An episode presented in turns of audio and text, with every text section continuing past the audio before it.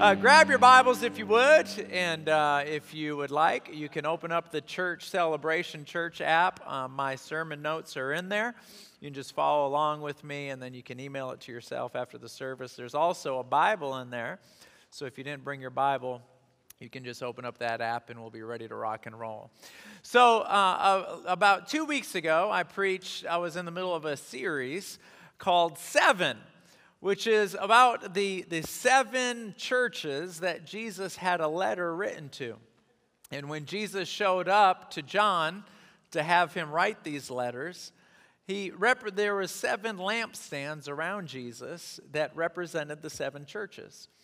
And uh, the church that we're going to talk about today in the series is the church of Sardis. Uh, he had a, re- a letter written to that church. Now, that church was a fascinating church when you study it because even though it was just a, a, a, large group of people, just like any other church, there was really two fractions of people within the church. There was one group, um, it was a small, the smaller of the two. They were the faithful group, the faithful remnant. It was just a small group of people, and, and the Lord gave them a promise. He said, You're the remnant, you're the faithful ones. He says, uh, There's going to be a day where you walk with me. Um, I'm going to stand up in heaven when you arrive, and I'm going to announce that you're here. Um, and, and there's just these promises that he gave to the remnant. But to the other group, the larger group, these were not the faithful these were the fakers. These were the people that showed up to church, they had church clothes, they knew the church lingo, um, and they were church people when they were in the church. And they were fooling everybody around them, but they weren't fooling Jesus at all. He saw right through it. He saw right through it. And he had an issue with this. Uh, don't you wish that in life you could see through the baloney? Raise your hand if you're single in this room. You're single, you're single. Raise your hand if you're single. See, if wouldn't it be nice that if when you go on a date that they would just be honest within the first few minutes? Wouldn't that be nice? Like they would sit down and they would say, Hey, how are you? I mean, the waiter comes, they, you haven't even ordered drinks yet. And they say, Look, before this goes any further, I just want you to know I am super insecure. I get jealous a lot. I get jealous a lot. I can't hold down a job. I've had five jobs this year, been fired from all five. I'm in a ton of debt. You wouldn't believe how much debt. I started getting in debt when I was 16. I get every single credit card that comes in the mail. I am in so much debt. Oh, by the way, I've got three misdemeanors that's out right now, and I snore. So if we get married, you are not going to sleep. I'm also lactose intolerant. Wouldn't you like to know that off the top? I want to know. Or if you're lactose intolerant, I just want to know. What about when you go for a job interview? And, you know, whoever's ever interviewing you, whatever lady or man is sitting on the other side of the desk, they're interviewing you, they're asking you questions, and they look at you and say, Would you like to know anything? And you go, As a matter of fact, I would. Let's talk about you, just so I know. Can you tell me a little bit about you? And the lady or the man that's interviewing says, Okay, let me tell you a little about you. I am a huge micromanager. I am going to micromanage the snot out of you. oh, and it doesn't matter how hard you work, you won't ever please me. I am impossible to please. Oh, and the dress code, I know we have it written in the handbook, but it doesn't matter what you wear, I'm going to find something wrong with it. Oh, and raises, probably in about five years, you'll get a 1% raise. Is there anything else you'd like to know? That pretty much covers it. Wouldn't life be easier if it was that transparent? Your daughter comes home with a boyfriend, and you look at the boyfriend and say, Is there anything that you'd like to say? Yes, sir. I would like you to know that uh, I've got a whole bunch of drugs in the back of my pocket. what did that mean? Let's just cut to the chase. I plan on taking your daughter to a party tonight, and I got a lot of beer in the trunk. Can we just be honest about it? Well, Jesus has a huge advantage because he's the Son of God. And he's saying, Sardis, Church of Sardis, you're fooling. You're fooling each other. I just want you to know you're not fooling me. I see it. I see it. And he says, There's three things that I want to tell you. And the first thing is found in Revelations chapter 3, verse 1. It says this Write the letter to the angel of the church in Sardis. And it reads like this I know all the things you do, and that you have a reputation for being alive, but you are dead. You're dead. You have a reputation of being alive, but you're dead.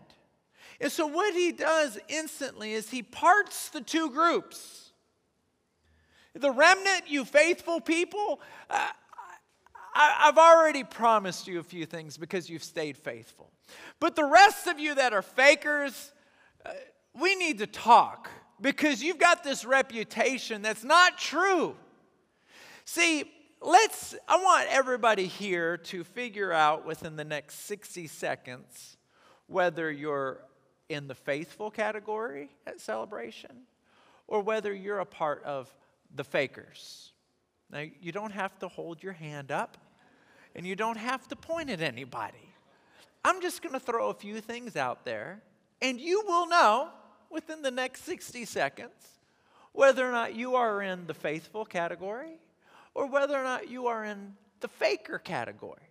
You don't have to tell us, but you know, you're about to know, and God already knows. This is what the faithful remnant look like. See, there is a difference between weakness and wickedness faithful people love God, but they also have areas of their life where they are weak. They have a difficult time being righteous and holy and godly in those particular weak areas. Weakness. In fact, it's a characteristic of being godly. The Bible says this that the righteous fall seven times, but they get back up. So, a characteristic of a righteous person is they fall, but they always get back up. So, a righteous, the people in the righteous category may have weaknesses, but they don't like them. They don't like their sin. They wish that they look at it like a, uh, like a cancer that they want out. They're not happy with it. it. And Jesus looks back at these people. He said this one time when he was preaching on a mount. He said, Some of you, you hunger and you thirst for righteousness. You're going to be filled. I'm going to make sure you become, I, I personally am going to make sure that you become righteous. See, that's the remnant. Now, in the other category, the fakers, this is the category where it's not a weakness, it's a wickedness. There's things in their life that are sinful, and they don't care. Because this is who I am. I don't plan on changing. And as far as going to heaven, I'm sure I'm going to get in because I'm not really that bad of a guy and I'm going to do what I want to do. Whether God likes it or not, I'm still going to do it. And this whole church thing is just a little bit weird for me, so I'm just going to do what I do. What's right for me is right for me. What's right for you is right for you. That is a description of someone who's faking it. The next time, raise your hand if you've ever heard someone say, What's right for me is right for me, what's right for you is right for you. Raise your hand if you've ever heard that. The next time you hear that, in the back of your mind, I want you to hear a toilet flushing.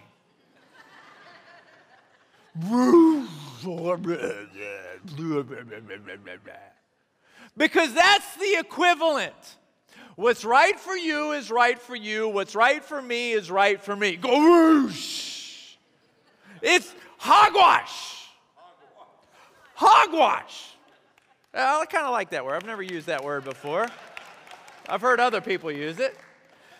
What's right is the Bible, and we read the Bible to determine what's right, and we go, okay, that's right, that's what I'm to do. It's kind of like driving a car and you go, okay, what's the speed limit around here? Uh, 55. Okay, 55. If I'm to follow the speed limit, it's 55. You don't sit there and go, I want the speed limit to be 95. You don't get to make up the rules. Some people love rules as long as they're the ones who make them. And so the difference between weakness and wickedness is the same difference between the faithful remnant and the faking majority. It's the same difference. Do you guys get that? Is, was that clear? Did I get that? Sometimes when I think it's not clear, I say it all over again. Do I need to go all over? You guys, you guys got that? Okay, let me move on. So Jesus says, okay, I've already promised some good things to the remnant, but those of you that are faking, uh, here's the deal, and this is point number one. Your passion is only skin deep. It's only skin. You guys have heard beauty is only skin deep. It, usually, when someone says beauty is only skin deep, they're real pretty but dumb as a box of rocks. He's saying your passion is only skin deep. You come in here, you sing real loud, you wear your church clothes, you say all the right things, but your heart, nah. In, in fact, it says this uh, he goes, You have a reputation of being alive, but you're not alive. It's, it's fascinating because in James chapter 5, verse 16, it says that the effectual, fervent, everybody say fervent. fervent. Uh, now say fervent with some fervency. Fervent. All right, one, two, three, go. Mike didn't say it. Now everybody's got to say it all over again. One person messes it up for everybody. One, two, three, fervent. There we go. So here we go. The effectual, fervent prayer of a righteous man. When you pray fervently, it weighs a big deal. In fact, it weighs more than praying casually for five hours. Here's a casual prayer. You pray a casual prayer when you pray for your Froot Loops. Lord, thank you for this breakfast. In Jesus' name, amen. That's great. That's awesome. He always loves to hear from you. It's kind of a funny prayer because when you say, Lord, Bless these Froot Loops. Bless it unto my body. Okay, I'm going to make it all protein instead of sugar. Uh, it's a funny prayer, but he enjoys hearing from you.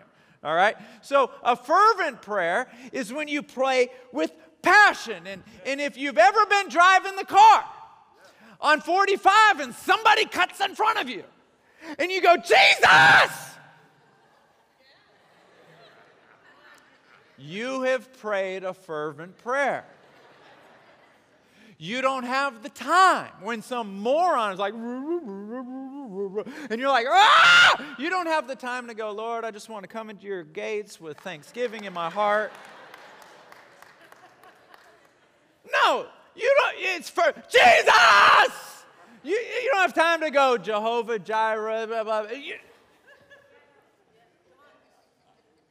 That's fervency. He says this when you pray with fervency, it availeth much. Now, I was raised in a Pentecostal church. And so uh, when you are raised in a Pentecostal church, you learn how to pray with fervency before you learn how to walk. Amen. Now, there's things about the Pentecostal denomination that I don't miss at all, but I do miss that. And I wonder sometimes if we are raising a generation that doesn't have that fervent prayer in their quiver. Like they don't have that. Like somebody who knows how to pray fervently, it's like an arrow in their quiver. They don't always use it, but it's there. And, and when there a certain situation comes up, it's almost like, okay, I need the house alone. I need everybody out of the house. Because it's about to go down in here. And in the praying, raise your hand if you know what I'm talking about in this room. The, the praying sounds, it's fervent. It's not eloquent. There is no eloquent to there's no eloquency. There you are there's you're not going to sound like Moses. It is not going to be a homily. It is just passion. I need you. I love you. You are it's fervency. And those kind of prayers, oh, they weigh a lot. Oh, they weigh a lot. And he's looking at the church, the church of Sardis and he's going, No, eh, you look the part, you're fooling people. You ain't fooling me. You are not fooling me. Let me just say this that fervency, you can't pray that wrong. And if that arrow is not in your quiver, you've got to develop it. You've got to develop it. And it, and it starts with not caring what you look like and what you sound like, and that's how it begins. Now, fervent prayer does not happen in a corporate setting. We've got ushers with tasers. It just, but. But when you get home, and you get into the bible calls it a prayer closet and the, you get home and you get in your private you got to know how to shift into that gear. You may not go there often but you got to know how to do it. The, in the bible it calls it spiritual warfare. You are warring you are fighting you are praying. This level of intensity lord bless my Froot Loops is not going to work for some situations. You got to have that arrow in your quiver. So he says, he goes, your, your, your passion, it's only skin deep. You're just walking through the motions here. You're just kind of like, hey, hey, good morning, good morning, good, hey, hey, good morning, good morning, good morning. And, and, and your, your, your wickedness, it, you don't even want to change. You, you, you don't even want to change. And then number two, he says this. He goes, You're spiritually asleep because later on in that verse it says, in, in Revelations chapter 3, verse 2, he says, Wake up! Now, he doesn't say, Wake up. He doesn't say, It's time to wake up, dear. No. Like when my wife wakes up my kids from school for school, she sits down on the bed and rubs their back. Oh, baby, it's time to wake up, dear. My mom used to wake me up like this. I love her, I'm just telling you. Comes in, turns on the lights, grabs my covers, and just walks off with them. that's, that's, how, that's how the morning started. You got five minutes. My wife said, okay, dear, okay, dear, it's time to get up. Okay, I got some orange juice for you. That's not how Jesus is talking to this church. He's not saying, okay, it's time for you to wake up. No, no, no, no, no, no, no. He's going, wake up! Now, why is he so, like if I came in your room and I said, wake up, your first words after a few choice words would be, why are you yelling? This is how you have to read the Bible. You got to sit there and go, What's up with the what's up with the exclamatory mark? Why not a period? What are you yelling about? Why is Jesus so urgent? Maybe, maybe it's because he can see the beast that we're fighting that we can't see. See, the beast, Satan, the Bible says that he prowls around looking for who he may devour. That he comes to kill, steal, and destroy. And maybe it's a situation where people are spiritually sleeping, and Jesus is saying, Wake up! There is a beast outside of your house. Wake up. And he's either going to destroy, he's going to kill your marriage, or he's just going to destroy it. See, there's a difference between destroying a marriage and killing a marriage. See, when you kill a marriage, which is what he wants to do, the marriage is not there anymore. His dead, is gone. But when you destroy a marriage, now you just got two roommates living in a house. And so you got Satan is, and he's like, ah, there's a beast. Wake, would you please wake up? This is more than just a bad day. You ever hear somebody, I think I just woke up on the wrong side of the bed. Sometimes you do wake up on the wrong side of the bed, but that's not what's happening right now. Wake up. Uh, uh, let me see if I can illustrate it this way. When people are sleeping, they are spiritually sliding. And so I'm going to illustrate the point this way. Is there anyone here that's good at math? You're not trying to brag, but you're good at math. Go ahead, just raise your hand. I'm not going to bring you up here, but just raise your hand. Uh, you're, you're pretty good, pretty good. Okay, three of us. Awesome. Um, I'm not good at math. I used to be good at math. I used to be. I was, I was pretty good. I was like two times two is four, four, four times four is six. I, I was good at math until they brought the alphabet into the math room.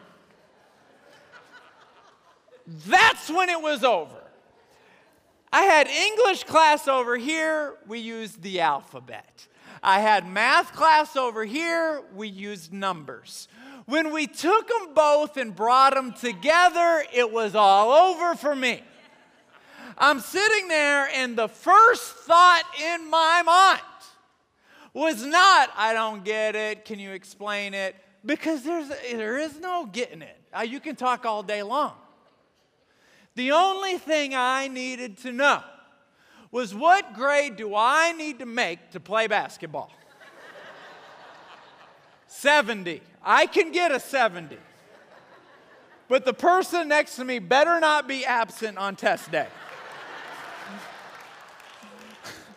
I can get a 70. They're the most fundamental formula out there.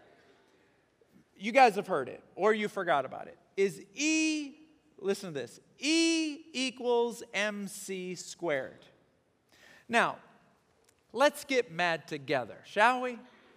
Let me read this definition E equals mc squared, energy equals mass times the speed of light squared.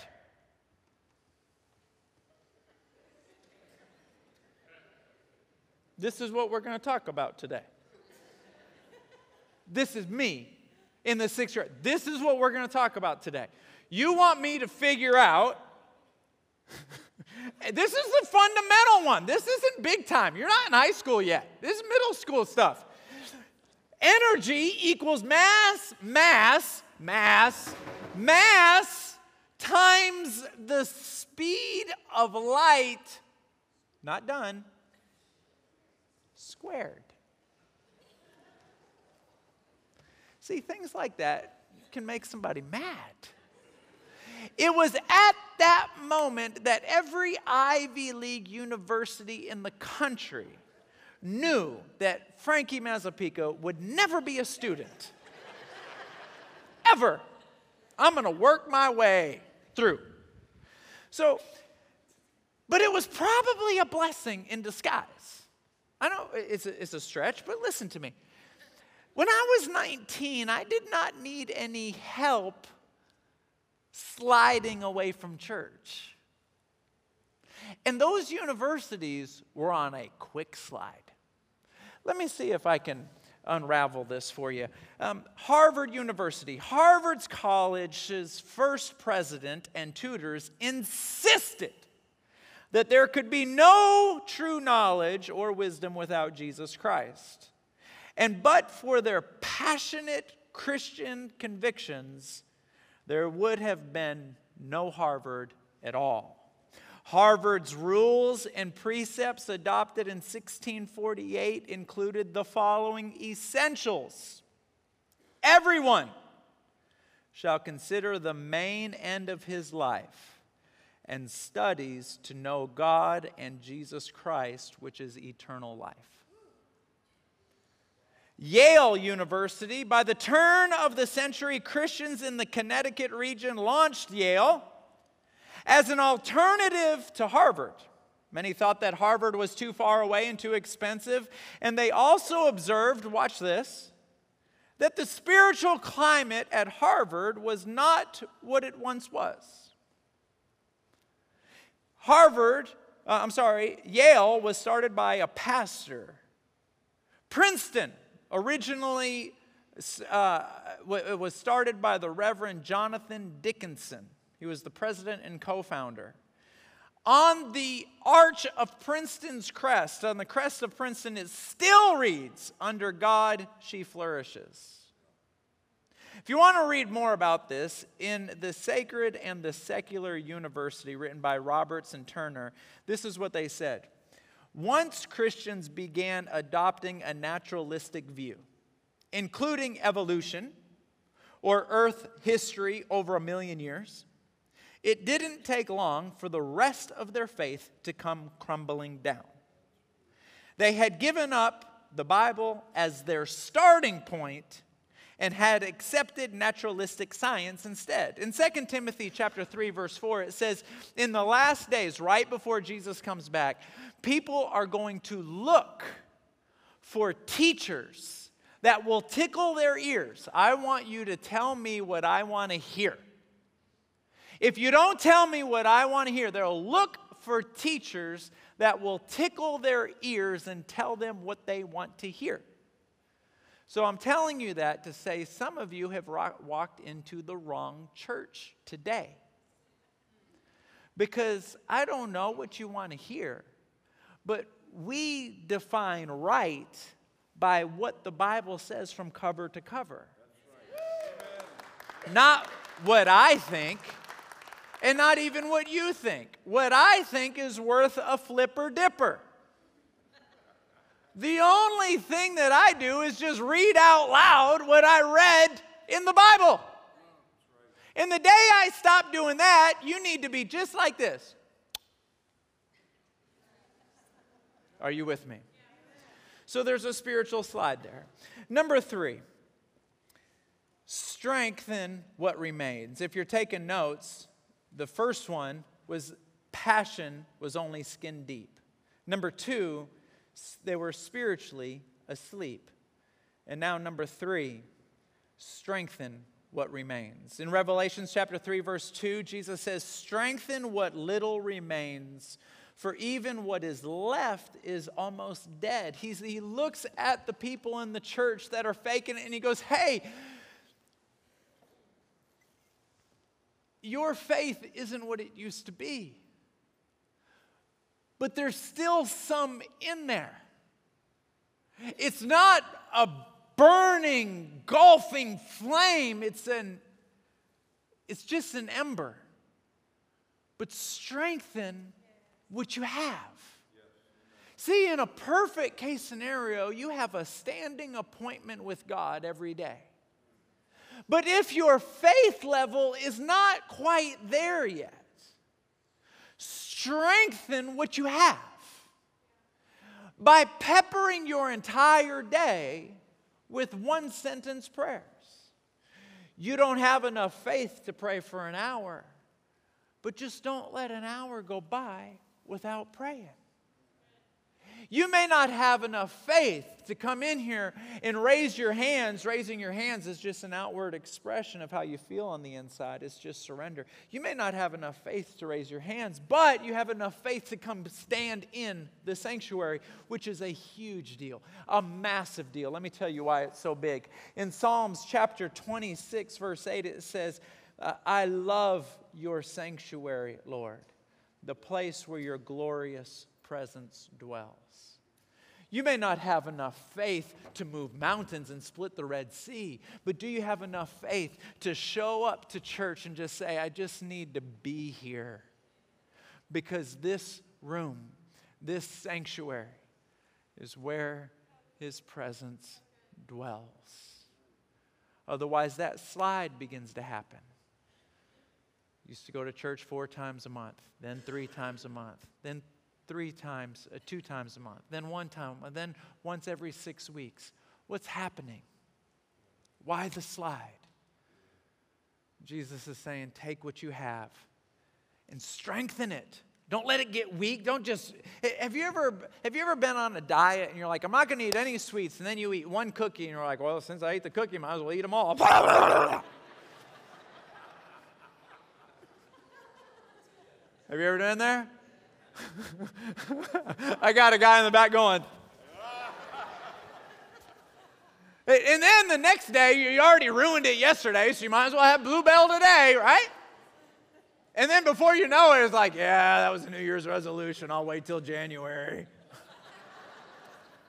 you, one, and, and Jesus is saying, whoa, whoa, whoa, don't let yourself just spin down out of control.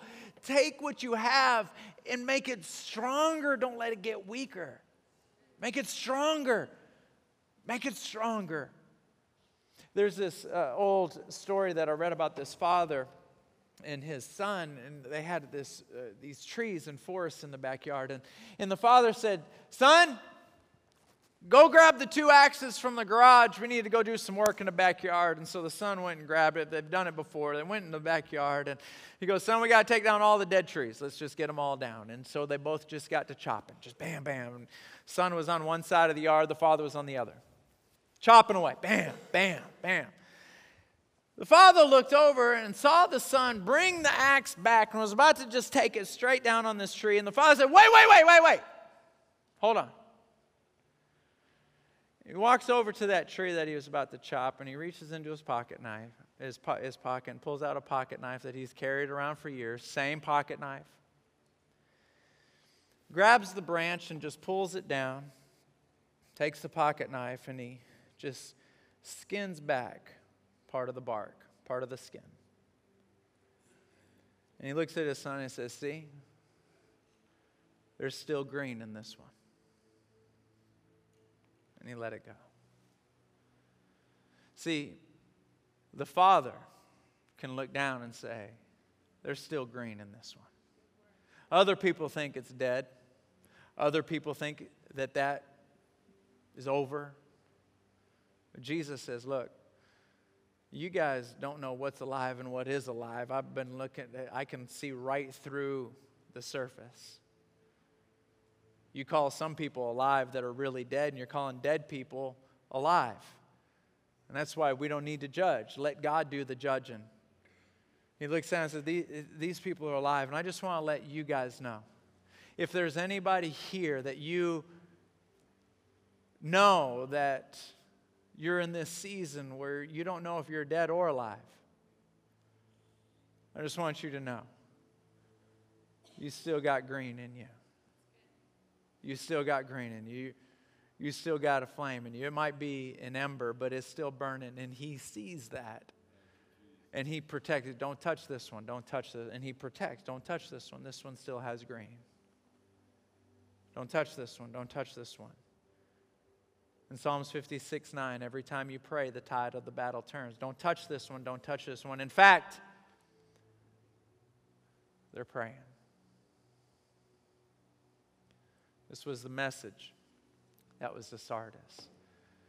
And I, I hope that from the Word of God you've been encouraged this morning. Why don't you all stand your feet for me? Can our prayer partners please come down all throughout the room? Can everyone here just bow your head and close your eyes? Nobody looking around. Nobody looking around, not our worship team, not our prayer partners, nobody looking around. Let me ask you if your heart were to stop beating in the next five minutes, are you 100% sure you know where you'd spend eternity? Some of you are hearing this question for the very first time. Others of you have heard this question so many times that you've stopped listening. What if your heart were to stop beating in the next five minutes? Are you 100% sure?